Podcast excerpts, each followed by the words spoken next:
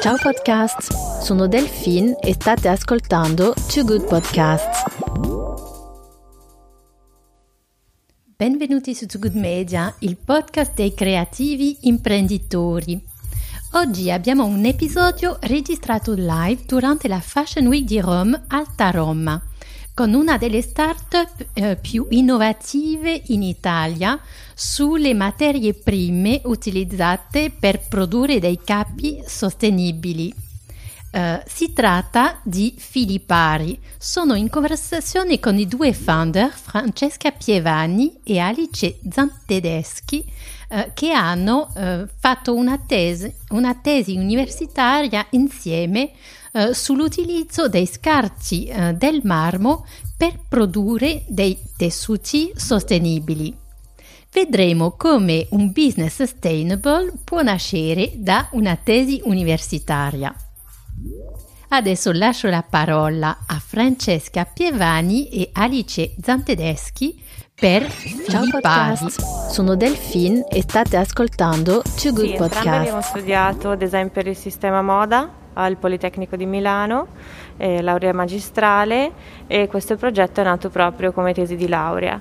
E, um, subito dopo la tesi abbiamo brevettato il materiale, però non ci sentivamo pronte a livello imprenditoriale a fare il salto verso una nostra attività in proprio e quindi abbiamo fatto due esperienze lavorative separate per due o tre anni per fare esperienza e, però nel tempo vedevamo che venivamo contattate da um, altri brand, da giornalisti, eh, c'era molta curiosità sul materiale e quindi abbiamo deciso a fine 2016 di eh, licenziarci, metterci in proprio e riprendere il progetto. Uh, noi ad oggi siamo all'interno di PolyHub, che è l'incubatore del Politecnico di Milano, quindi questo acceleratore di impresa che riunisce al suo interno più di 100 start-up e quindi è stato interessante poi dopo tre anni che comunque eravamo insomma, fuori dall'università riprendere invece i contatti con loro eh, fino ad arrivare ad avere Poliava all'interno dell'azienda, quindi loro ad oggi sono piano piano lo stanno, lo stanno, facendo anche loro, perché comunque eh, volendo o non volendo è il futuro, quindi se si vuole restare in vita in questo settore è un passo da fare. C'è comunque bisogno di lottare per cercare di dare più informazione, quindi scendere ancora più nello specifico in merito alla tematica, perché a volte ci si ferma soltanto sulla superficie, mentre invece bisogna conoscere realmente il ciclo produttivo, le materie prime, il prodotto, per poter dire di essere effettivamente sostenibili e di abbracciare la filosofia sostenibile. Quindi è un trend, per i giovani lo seguono, sono molto interessati, ma c'è ancora da lottare. E quindi per noi è importantissimo, è importantissimo comunicarlo, eh, anche perché eh, lo storytelling di quello che è un, un, prodotto, come viene creato, dove viene creato, da chi, eh, sono importantissimi perché sono quella chiave di differenziazione eh, che ogni brand ha eh, rispetto all'altro. Nel senso che noi abbiamo una collezione di capispalla da donna eh, però potrebbero essere viste come una normalissima giacca impermeabile, eh, se non che hanno questa, uh, questo materiale particolare, sono realizzate con marmoro, sono realizzate con polvere di marmo, hanno una storia, utilizzano una, una materia prima preziosa, uh, di scarto, sottoprodotti, quindi è importantissimo la comunicazione. Ciao podcast, sono Delphine e state ascoltando Too Good Podcasts. Non dimenticare di seguire Too Good Media per non mancare niente dei nostri episodi registrati live durante le Fashion Week eh, a Roma, Milano o Parigi. Il miglior modo per aiutarmi a far conoscere Too Good Media è di inoltrare questo episodio a un amico o un imprenditore nel settore dell'arte o della moda. Ciao podcast, sono Delphine e state ascoltando Too Good Podcasts. Dopo il talk eh, sulla sostenibilità di stamattina eh, ad Alta Roma eh, incontro uno dei speakers di questo talk che si chiama Francesca Pievani, founder del suo marchio eh, Filippari. Donc sono due co-founders con chi sono molto contenta di poter approfondire il tema eh, sulla sostenibilità in Italia eh, di cui abbiamo parlato stamattina. Lascio la parola alle eh, mie due um, guest sul podcast di Too Good Media. Sì, eh, oggi appunto come dicevi abbiamo parlato di sostenibilità. Donc Francesca, Francesca. dicevo solo per rimettere sì. i nomi, donc Francesca, Francesca Pievani, Pievani, e la... Alice Zantedeschi. Alice Zantedeschi. Donc, piacere conoscervi. Seconda partecipazione a Alta Roma, penso. Sì, questa è la seconda volta, abbiamo partecipato già l'anno scorso, sempre all'interno di Showcase. Eh, era in un'altra sede, mentre invece quest'anno siamo appunto qui a Palazzo Brancaccio. Eh, siamo all'interno di Showcase, in più c'è stato appunto quello che era il live talk di stamattina. Esattamente. Allora, spiegami perché sei stata invitata a parlare come, come speaker eh, sul tema della sostenibilità in Italia. Per noi è stato un grandissimo onore essere state coinvolte in questa iniziativa perché è un'iniziativa che si rivolge appunto a innovazione e start-up, quindi alla, la tematica era come si affronta la tematica della sostenibilità, eh, quali sono le innovazioni, qual è l'importanza tra innovazione e sostenibilità e che cosa stanno facendo ad oggi le start-up per cercare di avere un impatto minore e cercare appunto di essere il più sostenibili possibili. E quindi eh, noi siamo state selezionate come un esempio eh, da raccontare, quindi come un esempio di come da un progetto di tesi, perché il nostro progetto nasce da una tesi universitaria, quindi da un progetto, da una volontà di connettere il territorio e il mondo tessile, si è arrivati poi a un'idea di business, quindi si è arrivati poi ad arrivare ad un prodotto finale disponibile sul mercato che mantenga i valori di sostenibilità e di innovazione che sono i valori trainanti della nostra azienda. Sì, perché giustamente eh, la, quello che differenzia eh, eh, Filippari e eh, la sua capacità di ricerca eh, sui materiali, tessuti e eh, anche la produzione di una collezione eh, sostenibile e commerciale. Esattamente, la, nostra, la particolarità del nostro brand è proprio nel tessuto, nel materiale che utilizziamo, che è un materiale brevettato da noi, che si chiama Marmor e questo materiale è realizzato con polvere di marmo. E noi eh, collaboriamo con uh, diversi distretti della pietra in Italia e selezioniamo marmi italiani, sono i prodotti e sottoprodotti dell'industria del marmo, ehm, quindi andiamo ad utilizzare anche quelli che diventerebbero poi scarti di produzione e per ehm, trasformare questo, uh, questo, quasi scarto di un materiale prezioso e nobile come il marmo e utilizzarlo come materia prima nel settore tessile. E mm, par, uh, se mi potete dire un po' di più su questa tesi, uh, stavate studiando insieme per questa tesi? Sì, entrambe abbiamo studiato ad esempio il sistema moda al Politecnico di Milano eh, laurea magistrale e questo progetto è nato proprio come tesi di laurea.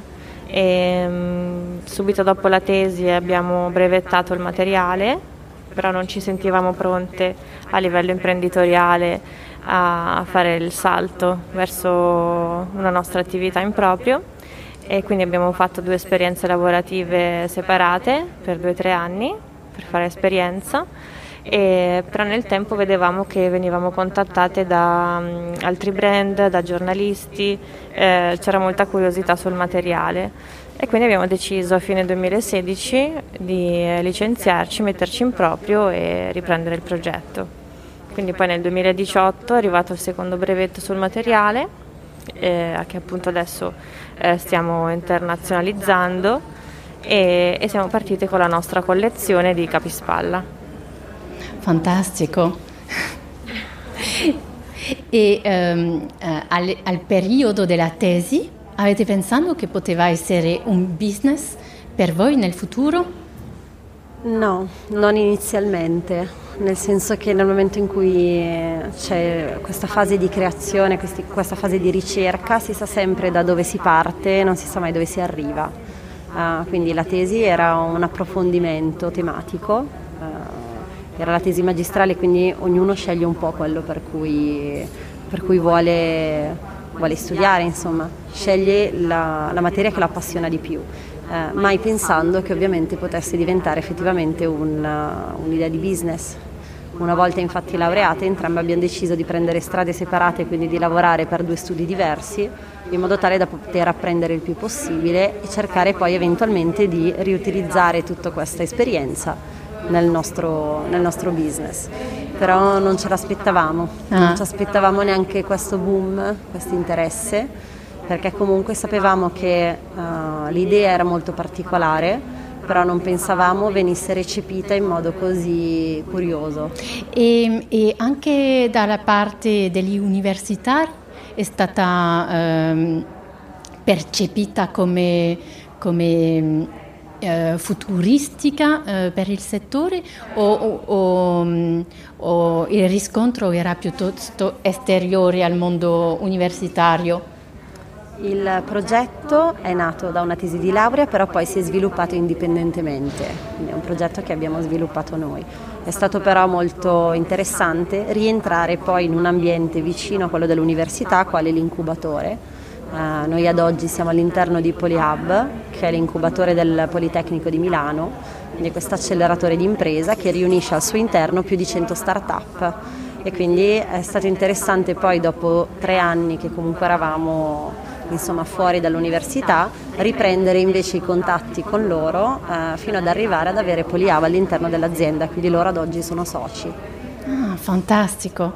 Sì, è vero che il Politecnico di, di Milano è molto, è molto eh, in avanza su, su, questi temi della ricerca, eh, anche sul digital, sul fashion. Um, è sempre stato così? Questo, questo incubatore, incubatore, esiste da, da, un paio d'anni? No, in realtà l'incubatore esiste da almeno dieci. E ovviamente anche loro hanno fatto un percorso, nel senso che sono partiti più in piccolo e ad oggi è il terzo incubatore universitario a livello mondiale. Quindi nel senso hanno, anche loro si sono sviluppati, sono cresciuti molto, il Politecnico ha sempre avuto diversi dipartimenti di ricerca più legati alle facoltà, eh, invece PolyHub nasce proprio come eh, ponte e salto verso il mondo imprenditoriale, quindi eh, uscire un po' di più dal laboratorio e fare più impresa. Quindi eh, loro per noi sono stati anche molto preziosi perché ehm, con loro abbiamo fatto tutto un percorso di formazione anche sul lato della strategia del business, eh, come mettere in piedi una vera e propria società eh, con tutte le, le, difficoltà del caso. E abbiamo avuto quindi l'occasione di avere dei mentor dedicati, comunque delle figure professioniste eh, che ci hanno aiutato nel, nel creare la società. Spesso si dice che questi incubatori vi portano tutto quello che non è core business, eh, come esempio beh, la ricerca, eh, la parte magari commerciale che più, eh, dire, che non può eh, essere sostituita, eh, fatta da, dall'incubatore. Vi, mm, dire, questo aiuto vi permette di salvare tempo per fare quello che solo voi potete fare?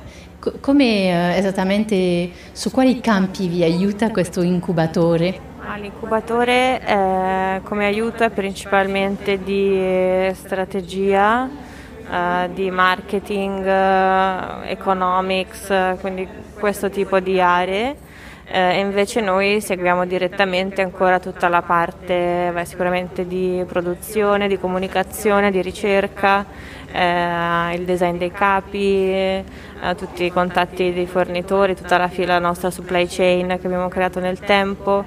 Eh, quindi siamo mo- molto operative sì. eh, in questo tipo di, di, settori, di dipartimenti e invece loro ci hanno dato una mano più a livello eh, strategico e di marketing.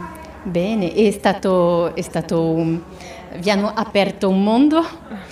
Abbastanza, si hanno stravolto eh, abbastanza l'idea che avevamo noi eh, di società. Eh, quando siamo entrate nell'incubatore a settembre 2018 eh, avevamo un'idea di come saremmo potute crescere eh, che poi è completamente cambiata nel tempo dandoci delle basi solide su cui strutturarci. Ok, e eh, ho sentito molto questa filosofia del test, eh, test and learn eh, per sviluppare una startup quando c'è anche eh, un po' di, come dire, una parte eh, innovativa. Eh, state mh, eh, facendo questo oppure fa, eh, state fa- eh, lavorando su strategie, come dire, eh, documenti di 20 pagine di market study? Ehm, fate un, con, con, l'incubatore un po' entrambi o, o è più qualcosa di molto agile? Ma diciamo che il nostro core rimane comunque la ricerca e quindi come tale ha bisogno di tempo e ha bisogno di continui test. Quindi noi proponiamo un prodotto tessile, proponiamo dei tessuti, eh, quindi ogni qualvolta nasce quello che è un articolo nuovo va testato, va, eh, va capito, cioè va, va, va valutato e poi successivamente viene messo in commercio. Eh, il processo è un processo continuo, eh, step by step, sono piccoli step di controllo, di check per verificare che insomma, la direzione sia giusta, per verificare che il materiale stia uscendo bene, che la collezione sia, verso, stia andando verso la sua direzione, però è continuamente sì, una fase in cui eh, c'è bisogno di testare, imparare, riprovare, studiare, rifare, perché comunque è ovvio che questo è insito in quello che è la ricerca e quindi è, una parte molto importante per noi. D'accordo. E, ehm, eh, il, dire, la, la, presa di coscienza eh, de, del, del, futuro del pianeta, dell'importanza della sostenibilità, anche l'inclusività sociale, eh, sono eh, questo, eh, questo, reset eh, del, del, del, settore, delle mentalità, vi aiuta? È un momento che permette di innovare? Come, come lo vivete? Siamo sicuramente in una fase molto sensibile a queste tematiche, quindi sensibile ai temi di innovazione e di sostenibilità e quindi sicuramente il nostro pro- progetto riesce a godere anche eh, del fatto che appunto sia una tematica di cui se ne parla. E quindi siamo nel momento giusto. Um, dall'altro lato capiamo anche che la sostenibilità e comunque tutta la tematica legata a quello che è l'impatto ambientale e sociale è un percorso. E quindi è un percorso che ha bisogno di step, è un percorso che ha bisogno di tempo anche per evolvere, per lasciare il tempo anche alle aziende di potersi adattare e strutturarsi, per cercare di avere meno impatto ambientale e sociale possibile ehm, e quindi ci sentiamo nel momento giusto, eh, nella speranza di trovare anche le risorse giuste per poterci, per poterci ingrandire. E um, giustamente eh, è un, dire, un, processo complesso eh, con eh, tempi determinati, un ciclo abbastanza lungo eh, per lavorarci ehm, e secondo voi è, è necessario Uh, la sostenibilità non è, non è, qualcosa che si nasce sustainable e una volta nato sustainable uh, uh, l'impresa riesce a, a, gestire un impatto minimo eh, tutta la sua vita? È una lotta continu- continua? Come... Allora, mm, come diceva Francesca, la sostenibilità è un percorso. E noi, come molti altri brand emergenti, ma come anche le grandi firme, stanno facendo i primi passi verso questo, uh, questo tipo di innovazione, questa sensibilità.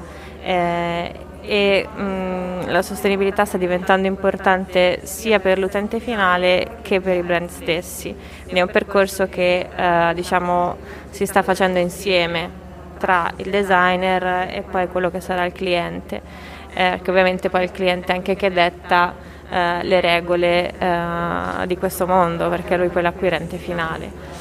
E nel nostro caso la sostenibilità ehm, la possiamo trovare in più aspetti eh, nella nostra filiera, che è quasi a chilometri zero, perché noi appunto collaboriamo con alcune aziende del marmo, alcuni distretti, con aziende di confezione, l'azienda che realizza il materiale e tutto questo viene gestito da noi e, eh, nel raggio di circa 200-300 km, quindi eh, tutto nel nord Italia, molto localizzato e quindi riusciamo a seguirlo bene e riusciamo anche ad avere un impatto eh, minore nel senso che appunto è tutto molto vicino, eh, sono tutte aziende made in Italy eh, di qualità che rispettano il lavoro dei propri dipendenti e quindi anche questo è importantissimo. E, uh, um, avete la sensazione che uh, è più facile essere sustainable essendo un piccolo brand eh, eh, nato con un progetto sustainable eh, oppure la stessa cosa per un grande gruppo di diventare sustainable, di fare questo shift, per esempio, non so, un marchio prendiamo un marchio globale, mondiale del gruppo Kering come Gucci, eh, perché è più difficile eh, essere sustainable oggi? Sicuramente per loro è più difficile. Ah. È un piccolo brand eh, ha meno vincoli e ha una flessibilità tale da poter cambiare eh, molto più velocemente, potersi adattare ai trend e potersi adattare a uh, stili di vita più sostenibili e stili di produzione diversi. Ovviamente eh, i grossi brand o le, grosse, le grandi firme eh, hanno delle dinamiche che sono molto più complesse, dei sistemi produttivi, delle tempistiche, una logistica molto diversa e quindi sicuramente per loro eh, è una fatica maggiore questo tipo di, di passo, però lo, piano piano lo stanno, lo stanno, facendo anche loro, perché comunque eh, volendo o non volendo è il futuro quindi se si vuole restare in vita in questo settore è un passo da fare. E, e i giovani che eh, potete incontrare eh, al Politecnico, nel, settore uni- nel eh, campo universitario, all'incubatore, eh, vi sembrano convinti eh, o ci sono del, degli eh, sep- settici sul,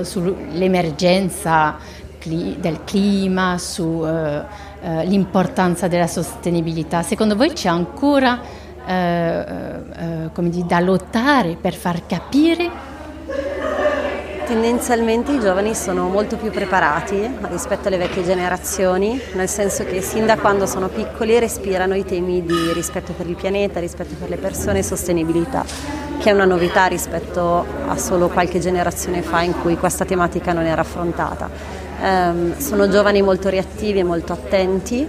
Um, ovvio che parlare di sostenibilità è parlare di una cosa molto ampia e quindi può prendere davvero diversi significati. E, insomma, c'è la sostenibilità ambientale, c'è una sostenibilità sociale, um, quindi sono tematiche molto ampie.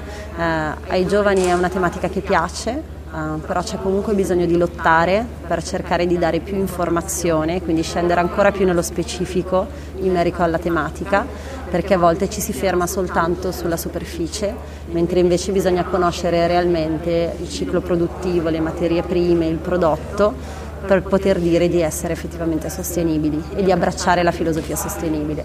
Quindi è un trend, per i giovani lo seguono, sono molto interessati, ma c'è ancora da lottare. Ok.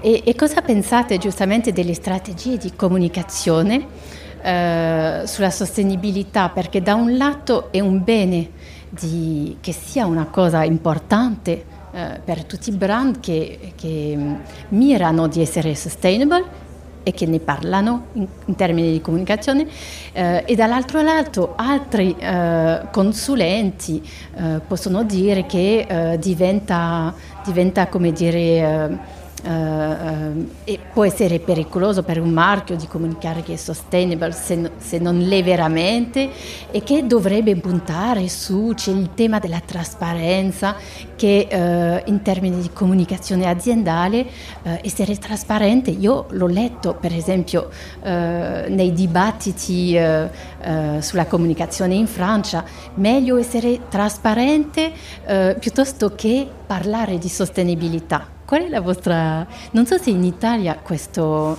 eh, questo shift sta arrivando eh, o no. Credo che una cosa non escluda l'altra. Cioè, entrambe, sia la sostenibilità che, le, che, la tematica della trasparenza, fanno parte di un grande topic, quindi fanno parte appunto del, dell'impatto, dell'impatto che un prodotto una filiera o un'azienda possa avere sulla comunità. Uh, quindi una può supportare l'altra, uh, quindi la tracciabilità può essere uno strumento per verificare appunto, per dare in tutta trasparenza un'idea di quella che è l'azienda, che è la filiera produttiva e di che tipo di sostenibilità si sta, si sta parlando. E anche la sostenibilità può essere una chiave di lettura per far conoscere l'azienda, quindi se è un'azienda che realmente vuole innovare, se è un'azienda che sta cercando di ottimizzare quelle che sono le risorse, uh, le risorse ambientali e le risorse sociali, um, sicuramente può essere interessante utilizzare entrambe per cercare di raccontare il proprio mondo. E per Filippari um, eh, la comunicazione è qualcosa di essenziale per voi, la sostenibilità, come, come, come ehm, sono delle vostre forze, le usate per la comunicazione?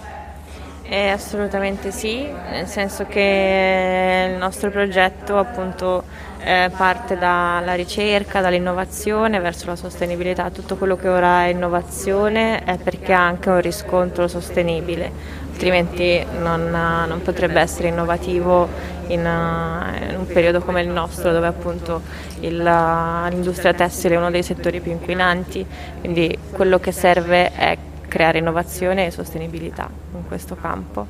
E quindi per noi è importantissimo, è importantissimo comunicarlo. Eh, anche perché eh, lo storytelling di quello che è un, un, prodotto, come viene creato, dove viene creato, da chi, eh, sono importantissimi perché sono quella chiave di differenziazione eh, che ogni brand ha eh, rispetto all'altro. Nel senso che noi abbiamo una collezione di capispalla da donna, eh, però potrebbero essere viste come una normalissima giacca impermeabile, eh, se non che hanno questa uh, questo materiale particolare, sono realizzate con marmoro, sono realizzate con polvere di marmo, hanno una storia, utilizzano una, una materia prima preziosa, uh, di scarto, sottoprodotti, quindi è importantissimo la comunicazione. Ok, e um, il storytelling sul marchio dove lo possiamo vedere online?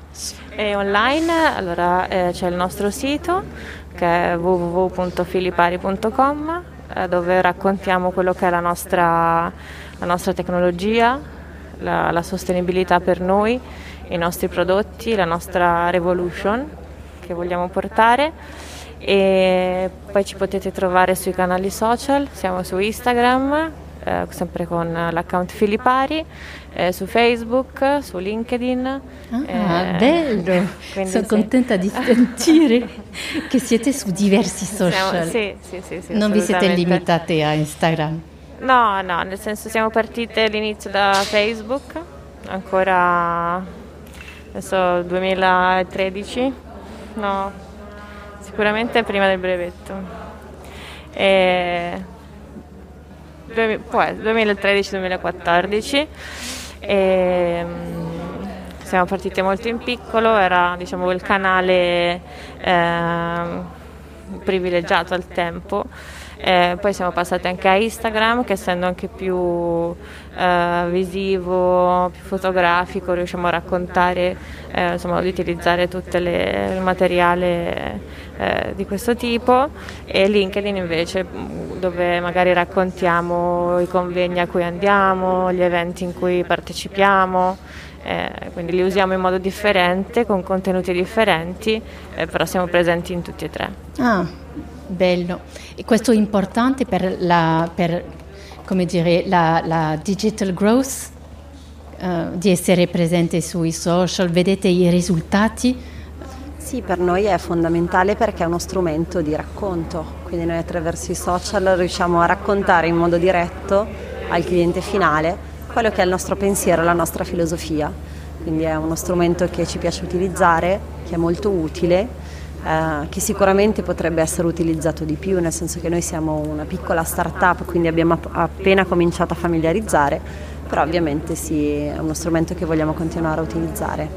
E avete trovato eh, la vostra comunità eh, di, di, clienti? L'avete già identificata? Um, donc sui social o, o, magari non so se uh, sul sito avete un, una strategia editoriale, uh, river, riversa una comunità sulla sostenibilità, le persone interessate alla ricerca. Sì, le persone interessate sono varie, eh, ovviamente sono principalmente donne perché comunque noi ci rivolgiamo a un pubblico femminile. Anche stamattina, non so se hai notato, c'erano tante donne che stavano ascoltando il talk. Questo l'ho notato. Il panel era formato completamente da donne, che questa è una, sì, una cosa molto, esattamente. molto inusuale. Vero. Quindi, sì, eh, sì, era un pubblico di donne, comunque la donna è molto sensibile, attenta a quelle che sono le nuove tematiche, i nuovi trend, è sensibile ai temi dell'innovazione um, e quindi sì, abbiamo questo un target che noi definiamo un target di donna consapevole, di una donna che comunque conosce il mondo, nel senso che conosce l'ambito fashion, eh, però è un po' stanca di avere brand che magari hanno delle storie da raccontare che eh, non sono poi così innovative e quindi è una donna che sposa proprio quella che è la filosofia nostra, quindi una filosofia di amore per il territorio, di capi artigianali, di qualità made in Italy e che sappia sposare appunto l'innovazione con la tradizione. Sì, e anche direi la, la parte fashion estetica che è molto importante, perché spesso quando si parla di, di brand, eh, di eh, etica, quando si parla di etica, uh, di shopping, di equity, uh, di mm, shopping sustainable, spesso uh, i brand um, che escono non sono fashionable, non sono brand che, che sfilano in una, in una, fashion week per esempio. Donc, voi siete giustamente il futuro del sustainable che è il sustainable fashion anche. Sì, sicuramente la, l'innovazione del, del materiale e la sostenibilità si deve anche sposare con uh, la parte estetica e il design. Ovviamente eh, il cliente finale eh, viene affascinato da quello che è lo storytelling di un, di un brand, comunque eh, sceglie un brand perché riesce a condividere i valori di questo brand, eh, però la parte estetica poi è, è comunque fondamentale perché il, il capo finale deve, deve piacere anche per, eh, per, la sua costruzione, per la sua estetica, per essere utilizzato poi dal, dal cliente finale. Nel nostro caso la nostra collezione è... Um, per una donna, appunto, come diceva Francesca, consapevole, attenta alla sostenibilità, all'innovazione, eh, però che eh, ama principalmente linee pulite, eh, dei capi essenziali, vuole sentirsi, sentirsi speciale ma sentirsi anche comoda. Eh, quindi tutti i nostri brand hanno delle forme abbastanza ampie, eh, a trapezio, sono, cadono molto morbidi, eh, però hanno comunque quelle performance tecniche eh, per farle sentire ehm, sicure di loro, sono capi impermeabili, quindi in caso di pioggia eh, possono sentirsi protette. Eh, sono capi comunque dal design studiato, quindi possono sentirsi comunque belle e femminili eh, e quindi è un po' il, questo mix. D'accordo. E uh, avete uh, un, uh, dire, una, un'ambizione di un mercato in certi paesi o internazionale? Quali zone del mondo stanno più sensibili per il momento ai vostri prodotti?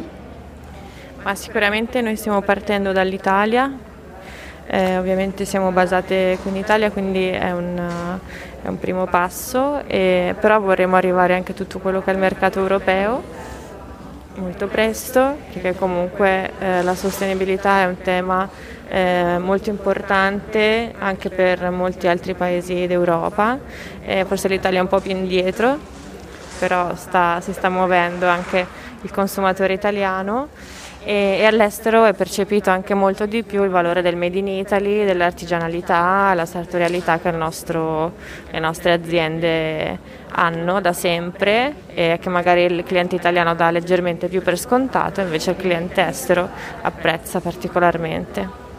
E, e questo, questo, cliente internazionale eh, come lo potete incontrare? Nei store? Eh, negli eventi a, all'estero eh, tramite par- la partecipazione a eventi eh, internazionali? Come, ah, come... sicuramente partecipando anche a eventi come questo ad Alta Roma.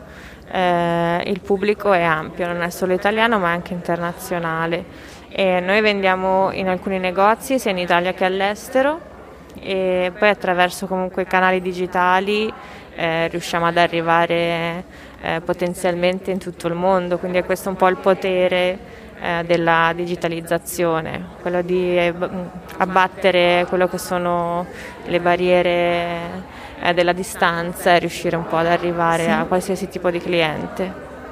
E, e ehm, per esempio come eh, tra, tra, negozi all'estero e digitale quale, Qual è il rapporto 50-50 in strategia di distribuzione? Avete uh, un, un'idea? Noi siamo partiti inizialmente a, a vendere e proporre la collezione per, attraverso un canale B2B, quindi eravamo rivolti ai negozi.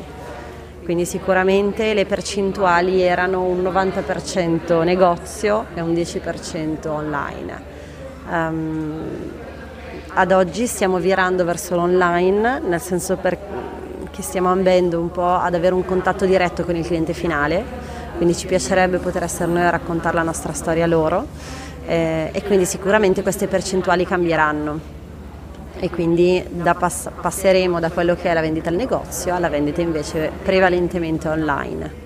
Ah beh, anche questo periodo del Covid ci è. Sì, sicuramente fa riflettere sicuramente dà un potere d'acquisto diverso ai negozi e alle persone, eh, fa riflettere anche sulle priorità che poi uno si dà, quindi eh, ha reso tutti più sensibili alle, a varie tematiche e anche noi, nel senso che anche noi poi riflettiamo su tutto quello che è successo, capiamo sempre di più che il nostro il nostro percorso insomma, è orientato a creare delle cose di valore, quindi delle cose che possano essere durevoli nel tempo e raccontino appunto una storia del territorio. Okay.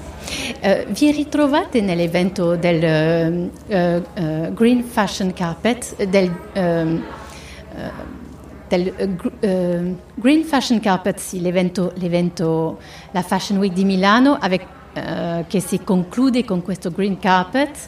Eh, dove la sostenibilità eh, è, è, messa avanti eh, nelle, nel mondo de, delle sfilate fashion, donc l'Italia l'ha fatto prima. C'è, c'è, una connessione tra quello che state facendo, magari questo, questa, questa, fashion green eh, di Milano?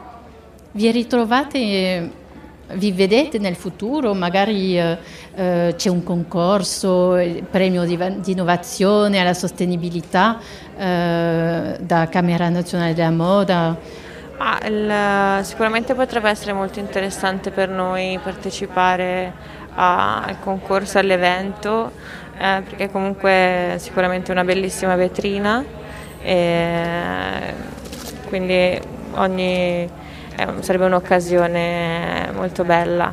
E, ehm, al momento non abbiamo ancora partecipato, eh, stiamo crescendo anche noi nel tempo, quindi sicuramente siamo magari ancora troppo piccole per, per, questo tipo di, di, evento, però nel futuro perché no, non lo escludiamo. È vero, è vero, siete, siete nella stessa città dove accade questo evento. Bene. Ci, non ci faremo cogliere impreparate, saremo, saremo pronte. Immagino, avete piuttosto eh, voi delle cose da insegnare al settore. Devo dire, dovrei, dovremmo mettere le cose in quest'ordine. Io credo di più, perché sono, sono argomenti molto complessi eh, e bi- bisogna vivere, eh, vivere anche eh, le step di produzione per capire. Secondo me avete delle cose eh, a insegnare a tutti. Grazie. Grazie mille. Grazie mille. E, e donc um, incrocio le dita per il futuro. Grazie, grazie mille. Ciao podcast, sono Delphine e state ascoltando Too Good Podcast. Grazie di aver ascoltato questo episodio, spero vi sia piaciuto eh, e che la nostra conversazione con Francesca Pievani e Alice Zantedeschi sia stata interessante per capire eh, l'innovazione e la, l'artigianalità eh, che sono dietro il progetto Filippari. Per non mancare niente dei nostri podcast registrati live durante le Fashion Week di Roma, Milano o Parigi, scrivetevi su Too Good Media. Potete anche ritrovare tutti i podcast sul nostro media, il sito web toogoodmedia.com. Ciao podcast, sono Delphine e state ascoltando Too Good Podcast.